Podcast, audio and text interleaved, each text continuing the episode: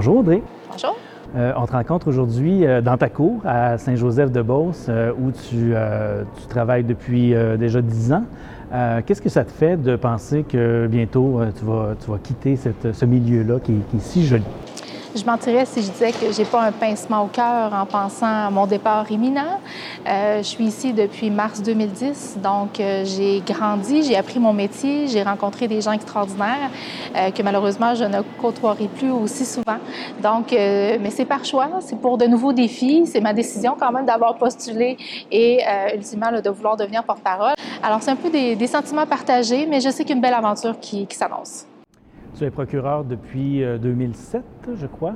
Euh, qu'est-ce qui t'a amené euh, vers, à être procureur, vers ce, métier-là? Très tôt dans, mon enfance, on pourrait dire, j'ai pensé que j'avais une capacité pour devenir une, une, avocate. Mes parents pourraient dire que j'avais un petit côté à vouloir toujours avoir raison et à m'obstiner un petit peu. mes enseignants aussi au secondaire. Donc, il y avait quelque chose là qu'on a pu travailler avec le temps. Et au cégep, bon, tout ça s'est concrétisé aussi. Euh, dans mon entourage, j'avais des gens qui étaient procureurs de la couronne aussi, donc euh, j'ai pris conseil auprès d'eux. Je suis allée voir au palais de justice, je les accompagnais à quelques reprises. Donc, euh, c'est vraiment comme ça que le, désir de devenir procureur de la couronne est né. Et ça s'est confirmé une fois à l'université avec les premiers cours de droit criminel, où là, j'ai vraiment eu une révélation que c'est vraiment ce domaine-là de droit que je voulais faire. Pourquoi d'ailleurs le droit criminel plus qu'un autre type de droit? Le droit criminel, pour moi, est quelque chose qui vient vraiment toucher nos valeurs euh, l'intérêt ou le, désir de justice au sens très large. Euh, de représenter la collectivité, c'est quelque chose qui venait vraiment me chercher, euh, quelque chose qui me valorisait beaucoup. avant, avant même de le faire, c'est quelque chose que, qui, m'intéressait ou qui m'interpellait plutôt. Donc, quand j'ai fait mes premiers pas comme procureur de la couronne, tout ça s'est vraiment matérialisé aussi et j'ai su que j'étais à ma place. Comme procureur terrain, est-ce qu'il y a des dossiers que tu affectionnes particulièrement ou pour lesquels tu estimes avoir développé une compétence particulière? J'ai commencé ma carrière à Val d'Or euh, comme procureur terrain, mais aussi généraliste. Et euh, j'ai eu à gérer des dossiers de, tout, de tous les genres, évidemment. Euh, particulièrement là, des dossiers qui impliquaient des victimes, bon, des crimes à caractère sexuel, maltraitance envers les enfants, des dossiers de capacité affaiblie aussi causant la mort. Donc, d'accompagner les familles endeuillées qui ne connaissent rien de notre système judiciaire, qui sont propulsées là-dedans, qui ont à gérer leur deuil. Plein d'émotions finalement à gérer. Il y a beaucoup d'incompréhension il y a beaucoup de sentiments là, euh, très, très forts qui sont ressentis par ces gens-là.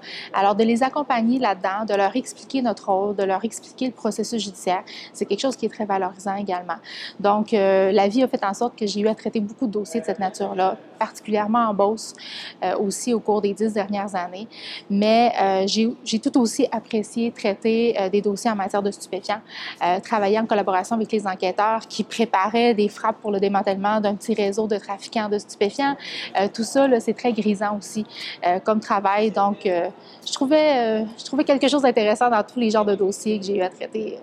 Qu'est-ce qui t'amène à, faire le saut pour devenir porte-parole du DPCP? Évidemment, ça fait 13 ans que je suis procureure pour de criminalité et pénale, que je suis une procureure terrain. Euh, J'aurais jamais la prétention d'affirmer que j'ai fait le tour du jardin, hein, parce que chaque journée nous amène son lot de surprises, chaque dossier est différent, même si c'est une même infraction, euh, il va y avoir des particularités qui vont faire en sorte que ce sera différent de toute façon. Mais euh, dans ma pratique, quelque chose que j'ai toujours aimé faire, c'est justement de renseigner les victimes, les témoins qui sont euh, impliqués dans le processus judiciaire. Et j'ai vu l'opportunité, lorsque euh, le poste de porte-parole a été affiché, de pouvoir faire ce travail-là que je faisais avec les gens directement qui étaient impliqués dans des dossiers, mais d'y aller vraiment à plus grande échelle, puis de parler à la population d'une façon générale. Euh, parce que notre système judiciaire, j'y crois, euh, c'est quelque chose que j'ai toujours défendu et euh, c'est une opportunité, je pense, de faire valoir le point de vue des procureurs à la population, de nature à augmenter la confiance du public dans notre système, parce que notre système n'est pas parfait, mais il fonctionne. Alors, euh, de défendre ces valeurs-là et de, représenter aussi le travail euh, colossal qui est fait partout au Québec, partout, mes collègues procureurs, ça aussi, c'est quelque chose euh, qui m'interpelle grandement. Et en quoi tu estimes que ton, ton expérience terrain va t'aider comme porte-parole? À la cour, euh, on peut avoir euh, la meilleure préparation, la meilleure vision du dossier. Il va y avoir des surprises. Une question qu'on n'avait pas envisagée de la part d'un juge, un témoin qui nous dit pas tout à fait ce qui est dans sa déclaration. Bref, de réagir à des surprises et à des situations, c'est notre lot quotidien. Alors, c'est un peu la même chose avec les journalistes, avec les médias avec qui je vais interagir, je crois, dans mes nouvelles fonctions, euh, de répondre adéquatement à leurs interrogations, puis d'informer le public. Plutôt que d'informer la cour, ce sera d'informer la, la population à ce moment-ci. Et si, comme porte-parole, tu n'avais qu'un message à passer à la population, lequel serait-il? Celui que j'ai eu à transmettre euh, au cours euh, du mois de juillet cet été avec la vague de dénonciations sur les médias sociaux et euh, la vague qui a déferlé sur le Québec là, en lien avec les crimes à caractère sexuel. un message très, très important auquel je crois foncièrement, c'est justement que notre système n'est pas parfait, il fonctionne. J'invite les victimes, les gens qui se questionnent à venir nous voir. On veut établir un dialogue avec eux parce que euh, c'est en communiquant qu'on va pouvoir répondre à leurs besoins. C'est en communiquant qu'on va pouvoir se comprendre. Alors que de rester dans son coin isolé et dire que le système ne fonctionne pas sans aller faire la cueillette d'informations, sans aller chercher des réponses à nos questions, euh, je trouve ça, euh, je trouve ça dommage. Alors, euh, le DPCP a mis plein de mesures en place dans les dernières années pour justement établir ce dialogue-là. Par exemple, la ligne sans frais 1-800 qui est là euh, avant même que la victime décide d'aller voir les policiers. Une victime qui se questionne, qui veut euh, prendre la bonne décision pour elle. Est-ce que je dénonce? Est-ce que je dénonce pas? Comment, comment je me positionne? il y a des experts qui sont au bout du fil, des gens du DPCP qui sont là pour répondre à leurs questions.